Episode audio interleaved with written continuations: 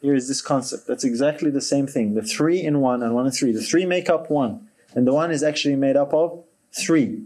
This concept comes all the way from Babylon. The only way you can maintain this concept is if God is pure spirit. That's why it's a it's an idea. God to many people is not a real tangible being. Because how can you have three individuals all in one? That's why you have to remove the physical component of God, which the scripture reveals, and say God is only spirit. And that way you can have this strange mystical union of three in one and one in three, which cannot be understood by anyone. And yet is a required belief. Grace and peace to you from God the Father and the Lord Jesus Christ. I'm Nader Mansour, and I pray this message will draw you closer to Jesus looking at uh, unmasking the gods of Babylon, the reason why we want to look at that is because that's what the second angel has to deal with. Uh, the second angel in Revelation chapter 14, of course, it says in verse 8, and there followed another angel saying, Babylon is fallen, is fallen, that great city, because she made all nations drink of the wine of the wrath of her fornication. The Babylon of the book of Revelation. Who is that talking about? What does this term encompass? And since the issue is an issue of worship, as we found out in the first angel's message, the question we really need to ask is who is actually worshipped in Babylon? Or what is actually worshipped in Babylon? And how is that being carried out? A little later in the book of Revelation, chapter 18, there's another angel that comes down that lights the whole earth with his glory and talks about Babylon as well and say, calls God's people out of Babylon and says there's every kind of false worship that goes on there, even the worship of devils in Babylon. Because this is the issue in the last days. It's the worship of the true God versus the worship of Satan, really, for to spell it out. Any false worship or worship of any false gods is worship that goes to who? To the one who desired to be worshipped like God. That is, of course, Lucifer, who became Satan. So, in looking at Babylon, we want to look at some parallels in history. The story of Babylon, we're familiar with it. Babylon was actual an actual place. It's not the first mention of it is not in the book of Revelation. It's an actual city that had a king. We looked at King Nebuchadnezzar earlier, and one day, of course, you know, he had this dream where his spirit was troubled, and in this dream, God revealed to him the image in Daniel chapter 2. We have a record of that, and Daniel came and explained, uh, reminded rather the dream to the king, and then explained uh, the dream to him. It was a, a fantastic prophecy of what would transpire. The king was so impressed with what Daniel said, it we're told in Daniel 2:47, the king answered unto Daniel and said, "Of a truth it is that your God is a God of gods and a Lord of kings and a revealer of secrets, seeing thou couldst reveal this secret." Nebuchadnezzar was impressed with the God of Daniel. He's a God of gods. But a little later, of course, he uh, he kind of forgot that it seems, or uh, something happened because he decided to do something a little different. Daniel 3:1 Nebuchadnezzar the king made an image of gold whose height was three score cubits and the breadth thereof six cubits. He set it up in the plain of Dura in the province of Babylon. And of course, everyone was required to worship this image. Interesting, we find the city of Babylon, and there is an issue of worship happening right there in history. And we find again in the book of Revelation, Babylon is mentioned, and the issue also has to do with worship. So we can learn about what's going to happen in the last days. We can understand Revelation better when we look at what happened in Babylon, because there is a parallel there. There is a lesson between the literal and the spiritual.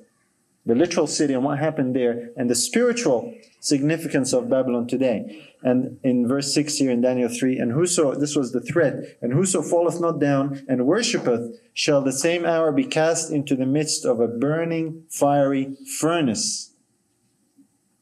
So not only was there an issue of worship in Babylon, but failure to worship the gods of Babylon came with a death sentence or a death threat.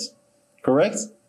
So we have Babylon, we have worshiping the gods of Babylon, not the true God, and we have a death sentence attached to it, to anyone who ignores this particular command and instruction. So we want to look at that because in that story, you know, there were three faithful boys, Hebrew young men. And uh, there's a parallel, as we said there, between the literal and the spiritual. Uh, anyone remember the three name, the, boy, the names of these three boys? Shadrach, Meshach, and Abednego. Yes, we usually know them by their pagan names, right? But the, the their Hebrew names, anyone remember those? Hananiah, Mishael, and Azariah. Uh, there is a very important point and significant fact that they changed their names because their names and their identity signified a loyalty to the true God. In changing their names, they gave them pagan names, which indicated a loyalty to the pagan false gods. This has been Satan's attempt all along, is to change the identity of God's people and who they worship by changing their gods. He did that to the Hebrew boys there in Babylon. And this is what happened, of course. They did not bow down. They were threatened to be thrown in the furnace of fire. I think you all know the story. This is just a highlight revision. Daniel 3.18 says, But if not, be it known unto thee, O king, that we will not serve thy gods, nor worship the golden image which thou hast set up. It was a contest of worship. They decided to remain true and faithful to God and not worship the gods of Babylon. This is what God's true people will do in the last days. They will not worship the gods of Babylon. Babylon is fallen. And actually, the Bible says, become a cage of every unclean bird and the habitation of devils. What is the God that is worshipped in Babylon? The parallels are very clear. Let's just draw them together. Here we go back to the book of Revelation in verse 13. And this is what it says. And the beast which I saw was like unto a leopard, and his feet were as the feet of a bear, and his mouth as the mouth of a lion. And the dragon gave him his power and his seat and great authority. And I saw one of his heads as it were wounded to death, and his deadly wound was healed, and all the world wondered after the beast. This beast power also is associated with Babylon. And we see that this beast power receives power, receives great authority, so much so that it impacts the whole world the whole world wonders after this beast. And involved in that is also an issue of worship. It says, And they worshipped the dragon, which gave power unto the beast, and they worshipped the beast, saying, Who is like unto the beast? Who is able to make war with him? So the worship that takes place here, it says, it goes to the dragon. Who is the dragon? The book of Revelation tells us, 12 9, and the, dra- and the great dragon was cast out, that old serpent called the devil and Satan, which deceiveth the whole world. That's why we said earlier, any worship outside of the Father through the Son is worship that is claimed by Satan, the dragon. This is what happens. This is the contest of worship in the last days. The contest is between the true God of the Bible and Satan. And Satan, of course, when he desires to be worshipped through this system of the beast in Babylon, he will not obviously advertise himself as Satan, and this is how he will be worshipped. There is obviously going to be involved some kind of a deception, as this verse tells us. It says he deceives the whole world, and the purpose of this deception is to gain their worship. So there's going to be this deception that has to do with worship that will result in Satan being worshipped, which will not look like Satan worship. Because to many people, that is so obviously and outrageously wrong, no one's going to fall for that. What is the deception that Satan will use to accomplish worship to him? He does it through this system called the beast. The Bible also refers to it as Babylon. This is what we want to uncover, this is what we want to unmask. And this is the reason why God actually sends a message from heaven saying Babylon is fallen, is fallen. And it's repeated twice. Not only that, in Revelation 13, 15, we find this as well. And he had power to give life unto the image of the beast, that the image of the beast should both speak and cause that as many as would not worship the image of the beast should be killed. That's the same thing that happened in ancient Babylon, right? We have Babylon, we have an issue of worship, and we have a death sentence. And this is what we find in the book of Revelation. That's why we're going to history to find the parallels, and it actually helps us to understand and appreciate what is actually taking place or what will take place in the last days. A little later in the book of Revelation, it tells us about this great city. And the woman which thou sawest is that great city which reigneth over the kings of the earth. And this is what the second angel said Babylon is fallen, is fallen, that great city. This is what we're talking about under, under different symbols and representations. God is telling us about the system where there will be false worship in the last days. And this false worship will eventually be enforced with a death sentence. Another name for that is in 1 John 2 and 22. And it says there, Who is a liar but he that denieth that Jesus is the Christ? He is Antichrist that denieth the Father and the Son. This system, this is probably one of the most common terms that we refer to, is the Antichrist. There's a lot of talk about the Antichrist. Who is the Antichrist? You know, how can we find out who the Antichrist is? And here's an identifying mark for the Antichrist it's the same system of false worship that denies the Father and the Son. This is actually the only identifying mark that we find in First John, in the letters of John. What is this system that denies the Father and the Son? How are the Father and the Son denied? And we'll see that as well as we go along. But this is the issue of worship. How does this power deny worship? So, who is this? The Bible, like we said, uses many different terms to refer to the system that is this interconnected system of false worship. It's called Babylon the Great or the Great Whore. It's the first beast in Revelation 13. It's the little horn in Daniel 7, and it's the Antichrist in 1 John. And they're all talking about the same thing. Who is that? Our study today is not going to be about who that is. We're going to quickly uh, identify that because for more than a thousand years, Bible believing Christians have believed and identified Rome as this system that is referred to as the Antichrist, Babylon the Great, uh, the whore in Revelation 17. So I'm not going to spend too much time on that. I want to build on that a little bit uh, because all the reformers, the Protestants, and, and for hundreds of years, this was understood clearly by them that the only system that meets all the qualifications in the scriptures that are mentioned in Revelation and many other places is the system that finds its headquarters there in Rome. Now, this is not to say that the people in that system are aware of that, but we're talking about the system itself. I'll just give you a quote about that, just so, so you see it for yourself. Uh, Wycliffe, Tyndale, Luther, Calvin, Cranmer in the 17th century, Bunyan, the translators of the King James Bible, and the men who published the Westminster and Baptist Confessions of Faith, Sir Isaac Newton, Wesley, Whitefield, Jonathan Edwards, and more recently Spurgeon, Bishop J.C. Ryle, and Dr. Martin, Martyn Lloyd-Jones. These men, among countless others, all saw the office of the papacy as the Antichrist. It's this system that's going to usher in this false worship. This is what we're talking about. We want to uh, understand and see how this will be accomplished because, as we said, this is. Uh, an age old belief and understanding of what the scriptures refer to when it talks about the uh, woman, Babylon, the whore, this great city that the second angel warns as it being fallen. How is it that the dragon is going to use this system to accomplish a deception that will give worship to him? This is really what we want to explore. This is what we want to find out. This is why we this is why we looked earlier at what the Bible says about true worship and where true worship belongs and who it belongs to. We want to see now the counterfeit or the other side, and it'll be a very stark contrast as we shall see. A few years ago, a prophecy was, you know, fulfilled. I don't know if you remember this, but at the funeral of the Pope, when John Paul passed away, we had a very interesting situation. For the first time in history, you had three American presidents two ex-presidents and one current president at the time who went to the funeral of the Pope. That was a very, very historical moment. Does anyone remember that? Back in 2005? What's that? 10 years ago now. And since then, things have been uh, developing in a very, very interesting manner. Of course, the new Pope who took over, Benedict, is one of the first things he said was to call for unity. And again, the current Pope after him tells us here Pope Francis calls for unity between evangelicals, and Catholics. Division is the work of the devil. That's true. Division is the work of the devil. And we need to all be united on the truth as found in the scriptures. And we need to be united in our worship in what the scripture tells us who we ought to worship.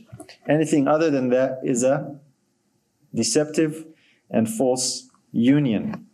And so in this contest of worship in the last days, Revelation 14:1 talks about the other group on the other side who do not go along with this particular plan of false worship. It says, And I looked, and lo, a lamb stood on Mount Zion, and with him 144,000, having his father's name written in their foreheads.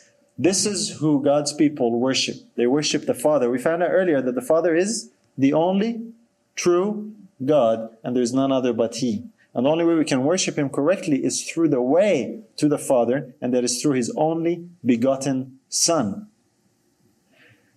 This is who these people worship, signified by the name, and refer, elsewhere it's referred to as the seal of God, the name written in their foreheads. Now, this is not a literal name that is written in the forehead. The forehead, of course, is where your mind is. This is where your decision making center is. Your understanding is involved in worship. You need to know who you worship. You understand who you worship. This is what it's talking about. And in your mind, in your character, in your, in your spirit, you are to reflect the image of who you worship. This is the whole point of worship. We become like what or who we worship. It's a rule, it's a, a formula that cannot be broken. God's true and faithful people, they worship God. They, be, they become in their character, in their mind, in their heart, like God. They're referred to here as 144,000.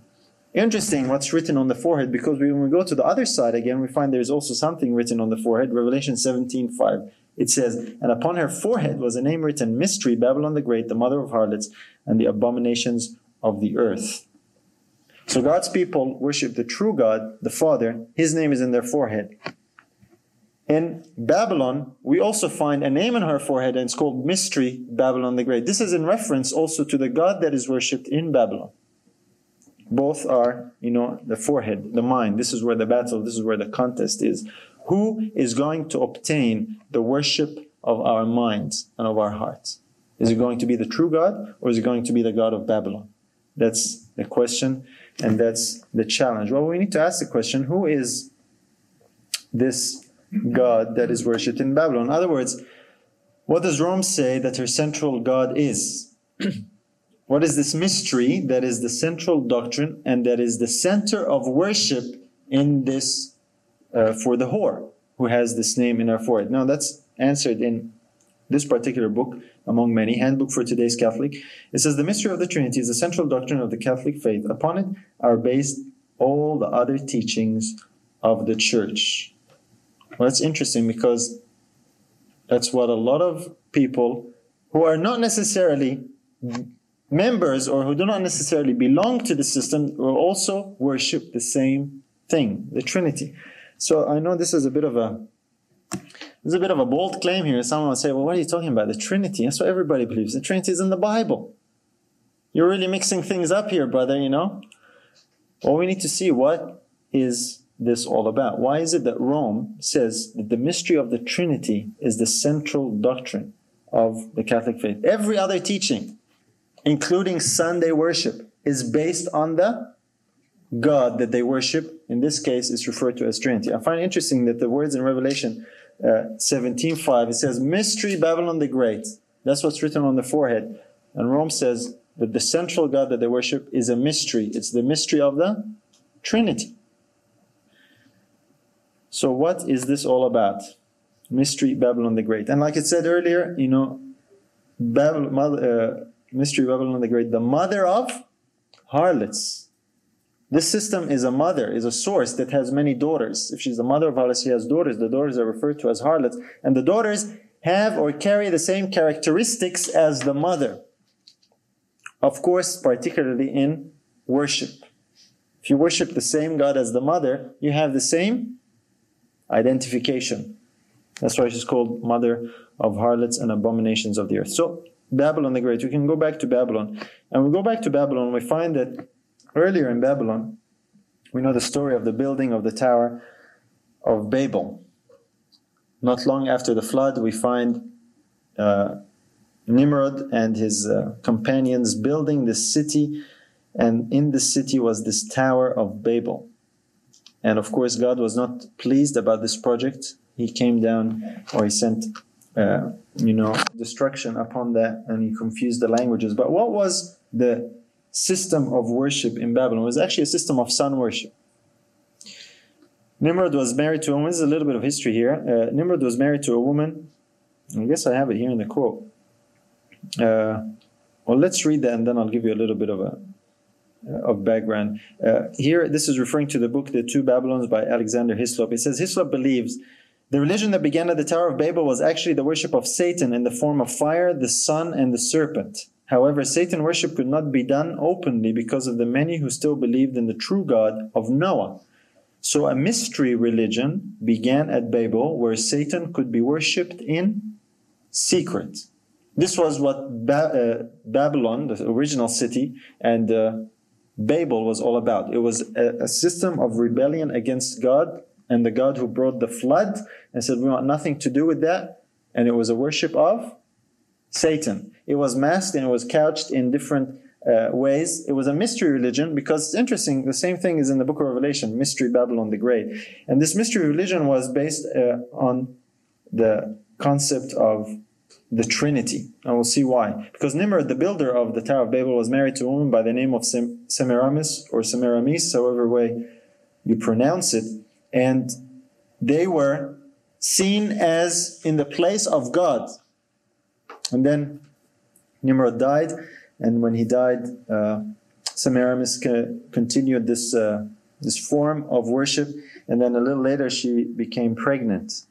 And when she became pregnant, she said, uh, you know, and she initially had said that, you know, Nimrod died, he, he went up to the sun, he became the sun god, and this is how we can continue worshiping Nimrod forever. And, and then she said it was a ray of the sun that, that came into my belly, and this is how I, came, I became pregnant. And uh, obviously, that's not what happened, but this is what she told people. This is, this is how this whole system of worship, you know, was couched. And so the child that was born uh, came to be understood to be a reincarnation of Nimrod, the sun god, and the child's name was Tammuz. If uh, if you're familiar with a little bit of his, just just a brief history. There's nothing too complicated there. And so Tammuz became a reincarnation of Nimrod, and so all three were worshipped as the sun god, representatives of the sun god. It was sun worship. It was actually the very first concept of a three in one that we know of in history. It originated in ba- Babylon, at the Tower of Babel. And this concept, when God confused the languages, when God stopped the building project and confused the languages and all the different cultures and all the different people traveled to different places, the same concept traveled with them in the different languages and in the different cultures. This is why we find in many places, strangely enough, this common denominator that links everything back to Babylon, particularly as to who is worshipped.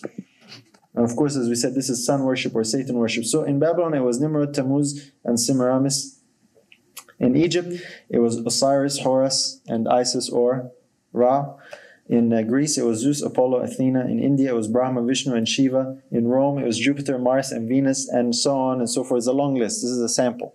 If you look at all the different cultures, particularly the cultures that did not subscribe to the belief of the true God as the Bible reveals it, we find this common denominator. Why do they all have three in their worship? Because they all at one point were together in Babylon. Are you looking to take your Bible study to the next level? Do you want to learn how to apply the Word of God in your daily life and share it more effectively with others? My Bible Academy is your online Bible school, offering a free comprehensive, and dynamic program designed to deepen your understanding and engagement with the Bible. Take the next step in your spiritual growth and enroll to start a course at My Bible Academy today. The courses are designed to equip you with the tools and knowledge you need to share your faith with others. Visit nadermansour.com to enroll and start your learning journey today. That's nadermansour.com. See you there. And this was the religion that began in Babylon. And so the earliest origin of this concept of the three in one is this concept of sun worship. Let's look at another example here in history just to verify that. In uh, this is in the New International Encyclopedia. This is what it says. Three, that's the number three. Three became the most universal number of deity. Sun worship is one of the most primitive forms of religion, and early man sometimes distinguished between rising, midday, and setting sun. The Egyptians, for example, divided the sun god into three deities Horus at the rising sun, Ra at the midday sun, and Osiris, which is the old and the setting sun. And you see that in the images and in the pictures. Uh, you see these little circles on their heads? What do these circles represent, do you think? The sun. The sun god. This is who is worshipped. And they had these three stages of the sun. So when they looked at the sun, they saw that the sun is sunrise, uh, midday, and sunset. It was a very fitting three in one. It's the same sun, but there's three different phases or three different manifestations, but it's the same sun. So there's three in one concept. And this is how the worship of Satan was actually hidden and masked in this mystery religion. The three in one concept. The three in one concept is not biblical. This is here's a news flash. It, this is actually where it comes from. And like uh, it has traveled in many cultures, actually infiltrated the Christian culture or the Christian uh, belief. And so these are the three stages of the sun. And then, of course, they would further, uh, you know, mask this uh, this these ideas in different forms and pictures. We already saw some pictures, uh, and so if the three are one, so the three make up only one, and so you have this interesting symbol, which is a symbol of the sun god or sun worship. These three interlocking circles to make one particular shape. And of course, this shape is a very fitting uh, triangle, an equilateral triangle. Also came to represent the three in one sun god, a triangle with three equal parts. History, of course, tells us that as well in, in the same book, uh, The Two Babylons. Has anyone, has anyone read this book or has this book or seen this book? A very, very interesting historical documentation. I, I, highly recommend this book. It's it's heavy reading, so you know, get ready. But it's good to do that from time to time to get the mind uh, going. Anyway, so this is uh, from that particular book. It says here, in the unity of that one only God of the Babylonians, there were three persons. And to symbolize that doctrine of the Trinity, they employed, as the discoveries of Layard prove, the equilateral triangle, just as is well known the Romish Church does at this day. So he's saying basically, this religion that began at Babylon was a religion of three persons making up one God, and they used symbols to signify that. And one of these symbols is this equilateral triangle to represent this trinity. Equilateral because each side is obviously equal, three making up one. That's the origin of that. And so when we look at an equilateral triangle, interestingly enough, you find that the angles of an equilateral triangle is 60 degrees in each corner.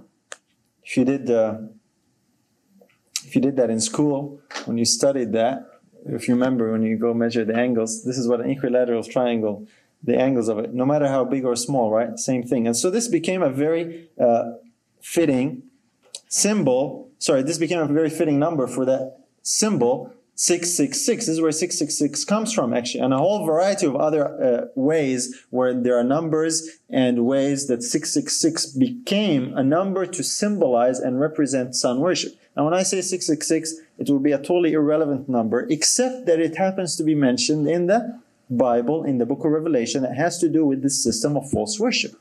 It was sun worship the, the religion of 666. So you could draw a picture to represent that. You could write a number, and those who understood the significance of the number, they under, understand what the number represented. And so this is how this religion was hidden in pictures, in symbols, and in numbers. And we see that in ancient cultures. Here is a very interesting stone from Babylon, where you see a worshiper, and there is a triangle, and up the top there is the sun god. This is how this was represented and conveyed. And of course, this found itself, uh, its way all the way to, to Egypt, where you find some of the biggest triangles, well, pyramids there, of course, but that's this triangular shape. It is the system of sun worship, the worship of the sun. Again, this uh, symbol is modified here just to look at it because we find it very interesting when you trace the origin of these things. These three phases of the sun god, these three interlocking uh, circles, makes the symbol that today is called a triquetra. Okay, triquetra, three interlocking discs or circles, and this is how it's represented. And so if you uh, take the interlocking part, you know, part to represent the whole, and and clean it all up and make it nice and neat. Uh, three in one. Three circles, but one. The three in one God. This symbol is actually very common, not only in pagan culture, but it's also very common today as well.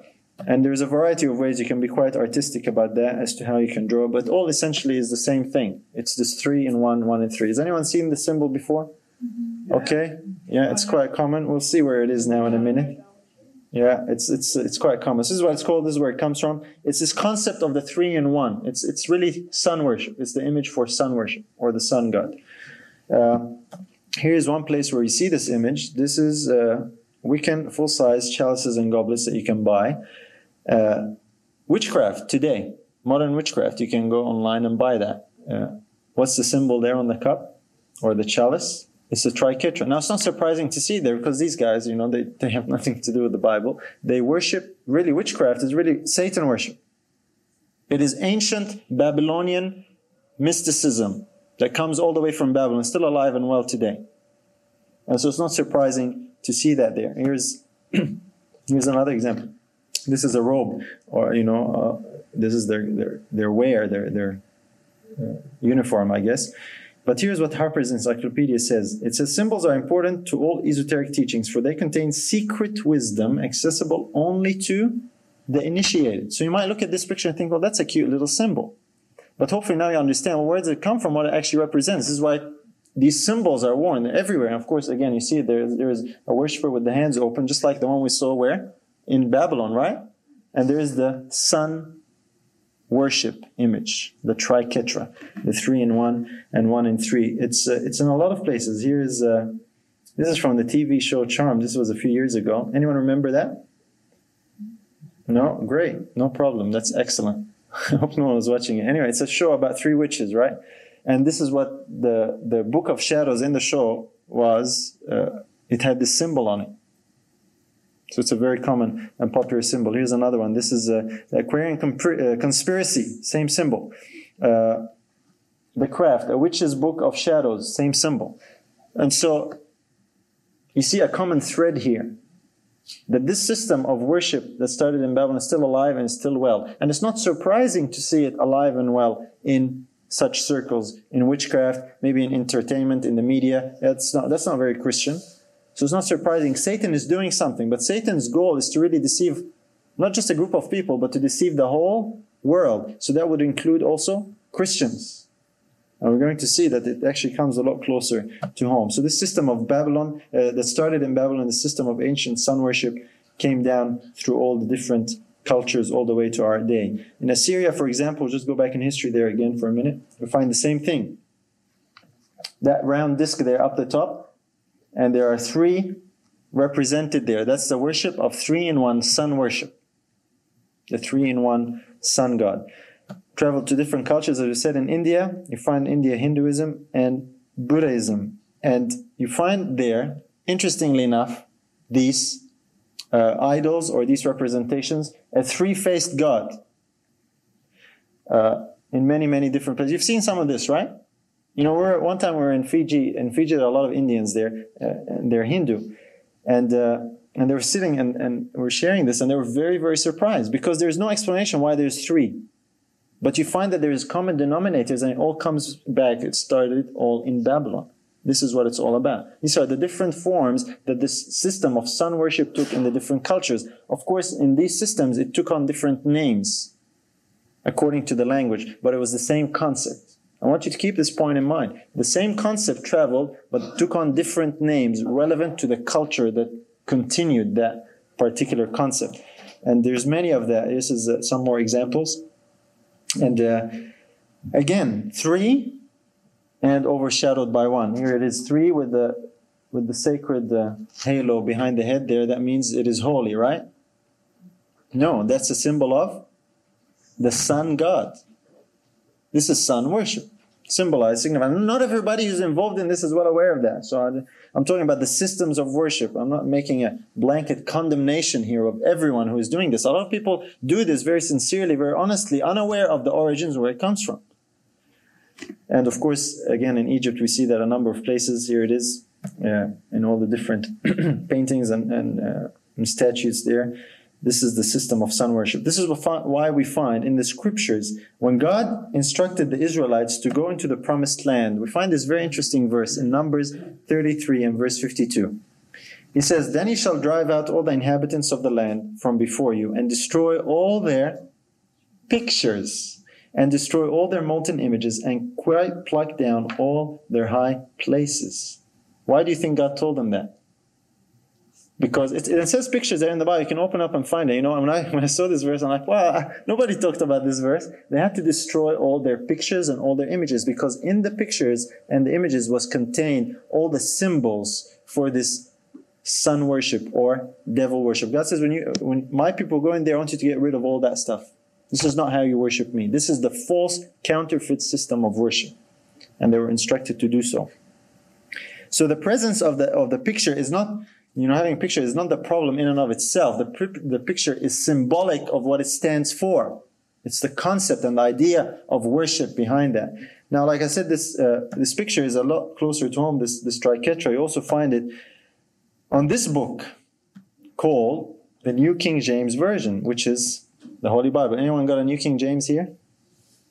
Okay, yeah? No, no one wants to volunteer that information now. Uh, it's uh, if you've got a New King James Bible, you're gonna have this symbol either on the spine or right in the in the front. And and if you open up, you know, in the front, it'll tell you this is the ancient symbol for the Trinity. It doesn't really tell you where it comes from or anything like that. It's just ancient symbol for the Trinity. And this concept, brothers and sisters, has now been adopted into the Christian culture and has taken on Christian names, even biblical names.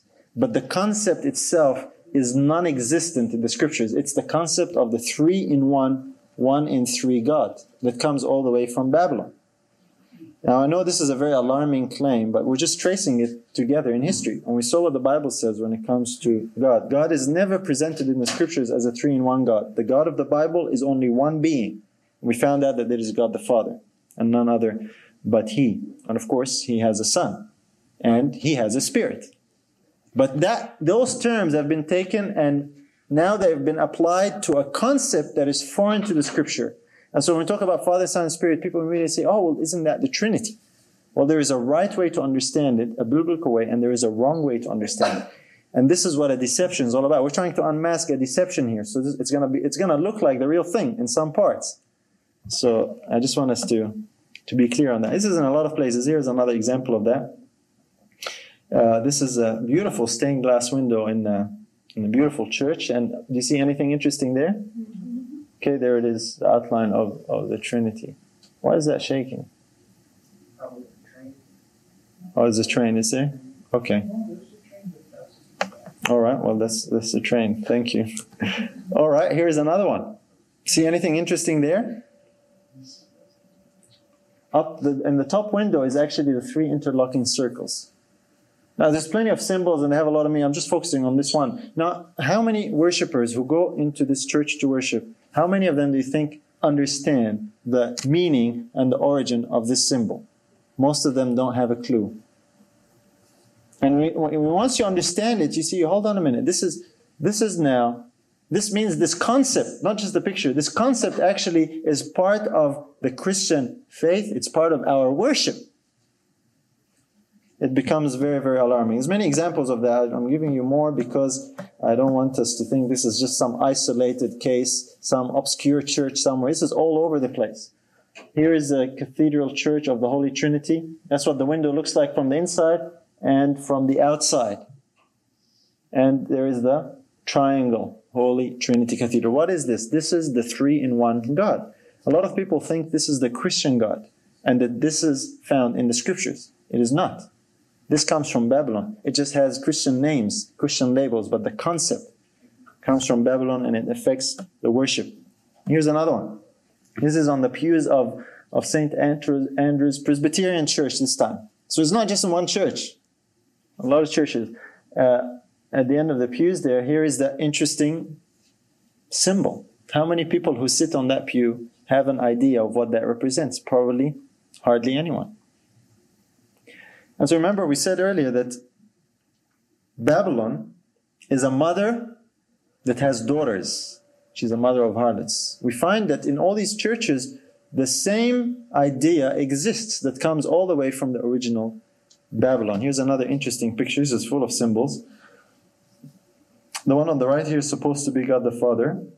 The one on the left is supposed to be God uh, the Son in this Trinity, and there is the the Spirit there. Christian, some Christian concepts now, but mixed in with with pagan concepts. Why does God the Father have a triangle behind his head? What does that represent?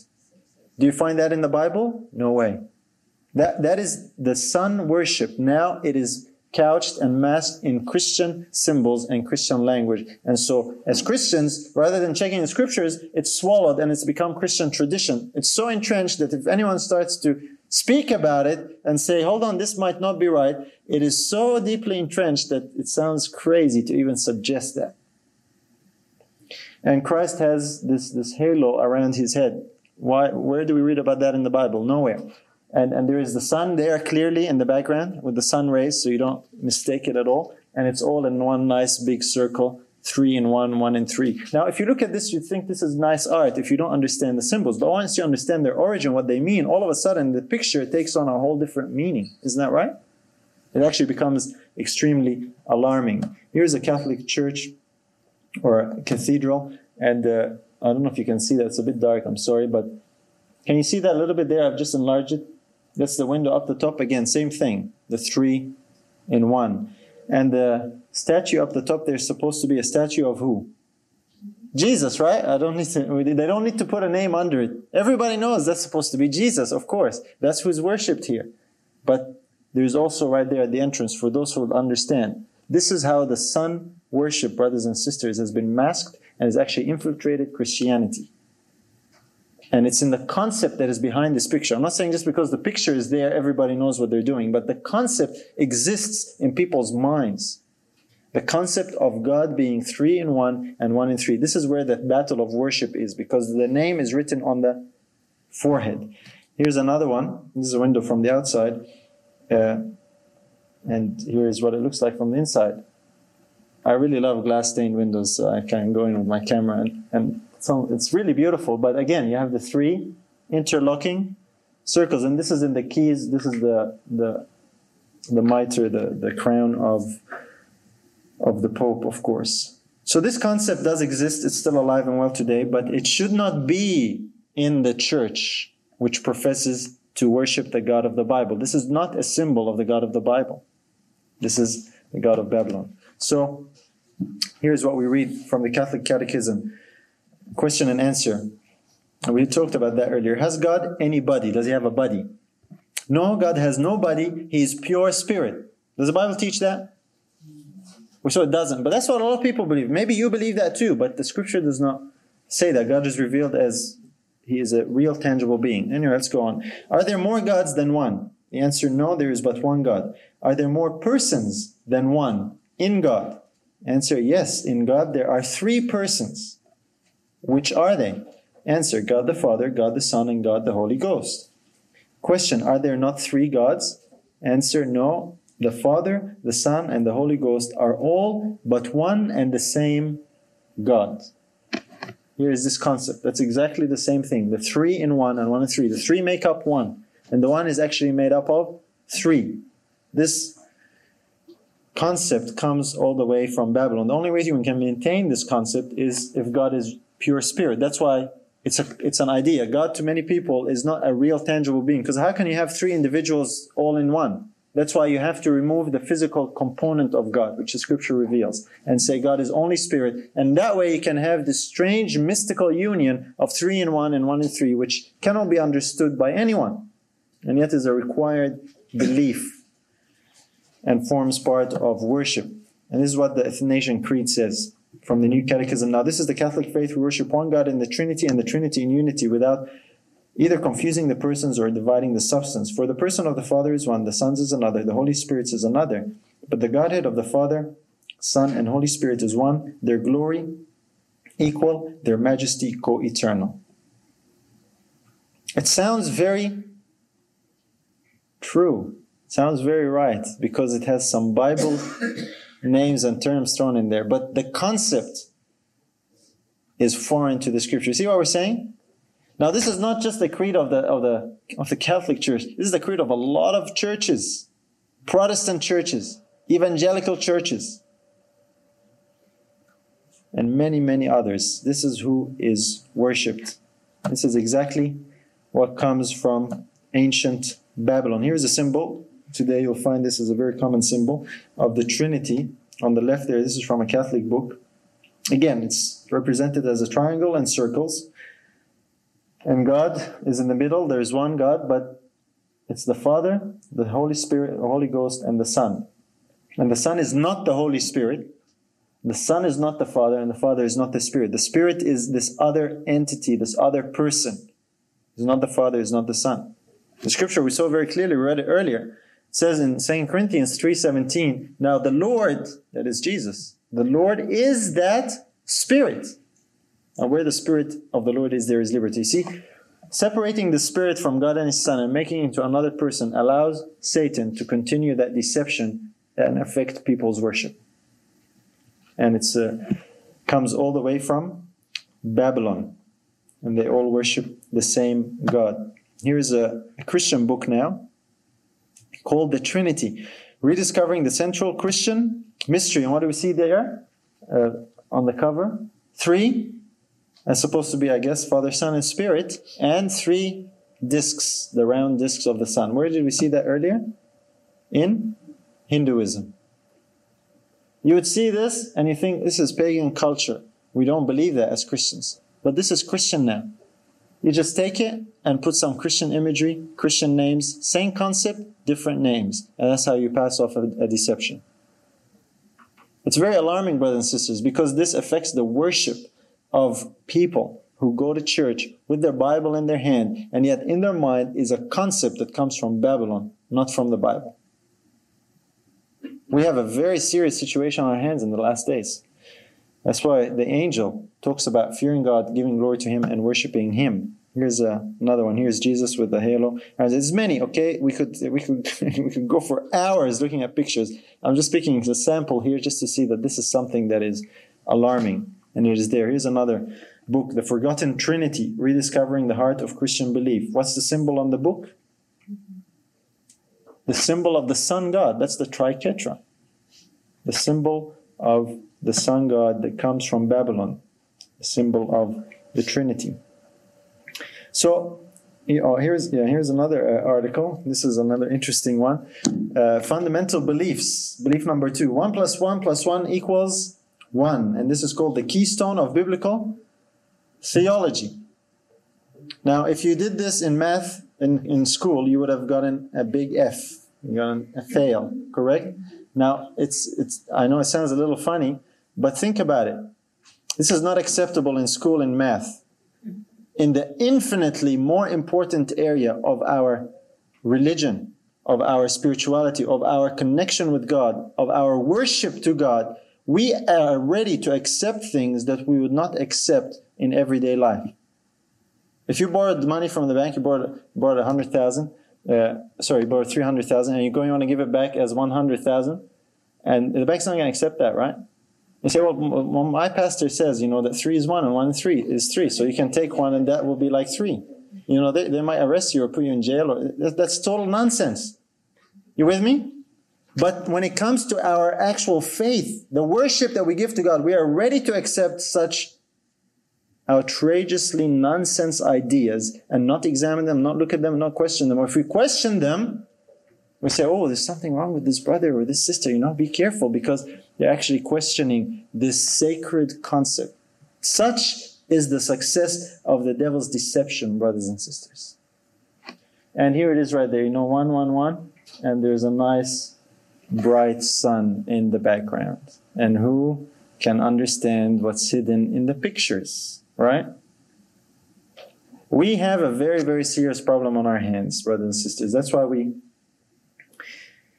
examined what the Bible has to say. Now we're looking at the origin of this idea of this concept of three and one and one and three. It has no place in the scriptures. It actually comes all the way from ancient Babylon.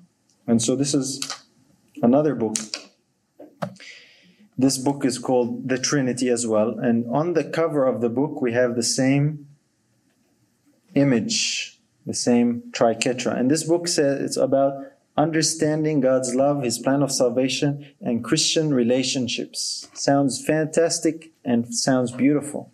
But from the cover, if you know and to understand the meanings and the symbols, is the picture of the Sun God. The Trinity is the name of the Sun God today. That's, that's who is worshipped. That's alarming. Interesting enough, this book is, is written by three authors. Uh, this is from Andrews University, by the way, for those of you who are familiar with that. Uh, three authors for the book. I don't know if this is coincidence or what, but maybe if they use three authors, it, it just might work, right? And there it is, all in color for us. The triquetra with the discs, the burning discs of the three in one sun God. The Bible says, brothers and sisters, that the whole world wanders after the beast. And the purpose of that is worship. And that worship will ultimately go to the dragon. That's a very serious and alarming claim, I know. But according to the scriptures, any worship outside the Father and the Son is claimed by the one who desired worship. That is Satan. That's why the Bible makes it very clear who, are, who we are to worship, and it stops there and actually tells us that in the last days there's going to be a message to restore to people the correct understanding of who they are to worship. There are many honest people who don't know some of these things that we're sharing today, who are worshiping God ignorantly, sincerely, but ignorantly. This is why there's something called the three angels' messages that has to do with worship, so that people know who they worship, they know that who, who the true God is, and they worship Him correctly, and they have His name in their foreheads. Remember, when Jesus was talking to the woman at the well, and she asked him a question of worship. And he told her something very interesting. This is in John 4. You can read it later in your own time. And he told her, You know not who you worship. We know who we worship, for salvation is of the Jews. So did Jesus approve of worshiping things you don't understand? No. He told her, You don't know you worship. Today it is freely admitted, brothers and sisters, that the Trinity is a mystery that no one understands. And yet you are required to believe it and to worship. It. As a matter of fact, it is one of the markers for identifying any deviant uh, Christian group, so to speak. What I, what I mean is this. People say if you wanna if you wanna find a cult or, or, or a group that's not really Christian, first marker, do they believe in the Trinity? If not, then they're not really Christian. This is how deeply entrenched this tradition has become. It's become the testing truth and so when we talk about unity and all the world wandering after the beast and all the Christians uniting, what's the purpose of this unity? According to prophecy in the book of Revelation, it is a unity that's to bring about a worship of the same thing. That is not the worship of the true God. The true God is not worshipped in Babylon. The sun God is worshipped in Babylon. So this is a question that I want to close with here today. Who will you worship? Will it be the sun God, or will it be the true God? It's a decision we have to make. Each and everyone has to make because this is what the contest is all about, brothers and sisters. And uh, hopefully, it makes sense in light of what we saw in the scriptures before. Now we see the contrast, and uh, as we go a little longer, a little more, we, hopefully it'll get a little clearer. But does it make sense so far? I just want to make sure you understand what we're talking about. Okay, it's important to understand because that's what we pray for. I just want to make sure that I'm clear in what I'm saying. And uh, like I said, I'll be more than happy to uh, to address any questions. But it's something to really pray about, brothers and sisters. The issue of worship in the last days is the issue that will decide our salvation or damnation. Who do you worship? It's not just when do you worship, but it is who you worship. You might have the right day, but if you have the wrong God, you're still on the wrong side. You realize that? Having the right day is not good enough. You need to have the right God. The God of the Sabbath is the true God. It's not the sun God. The sun God has his own day. It's called the sun day. That's where, that's when the sun God is worshipped. That's where Sunday worship actually comes from. It comes from the same place, Babylon. I didn't go into too much detail because I think that's a little bit more known, perhaps, but the origin of that worship is in Babylon. It's the God of Sunday that is the, the key issue. You know, Sunday worship. There are a lot of people who worship the true God on Sunday. You realize that? They don't believe in the Trinity, but they just worship on Sunday. And if they're open to God's leading, the Lord will bring them to the truth of when is the right day to worship, which is the Sabbath. The scripture says that very plainly. But the question is not just which day. Many times, especially uh, those of us who might keep the seventh day Sabbath, we believe we've got it all right because we have the right day and these poor people over there, they have the wrong day. Well, guess what? The right day and the wrong day does, is totally irrelevant if you don't have the right God. That is infinitely more important. And even today, among us, if we keep the Sabbath, we find that the presence of the sun god is a very alarming thing. A lot of people say, well, you know, Sunday is the issue, I'll never give in to Sunday. But what if you're already worshiping the sun god on Sabbath? Then are you really a Sabbath keeper? No. You might be keeping Saturday, but your loyalty and allegiance in your mind is actually going to the sun god. That's a very, very dangerous situation to consider. So, brothers and sisters, we're in very, very serious times. So, I just pray that you will uh, not just understand what is being said, but really take it to heart because the issue of worship is really what it's all about in these last days. Let's have a word of prayer to close. If you are blessed by this message, please share it with others. Be sure to subscribe to get notified of future episodes. Your prayers and support are appreciated. May God richly bless you through His Son, Jesus.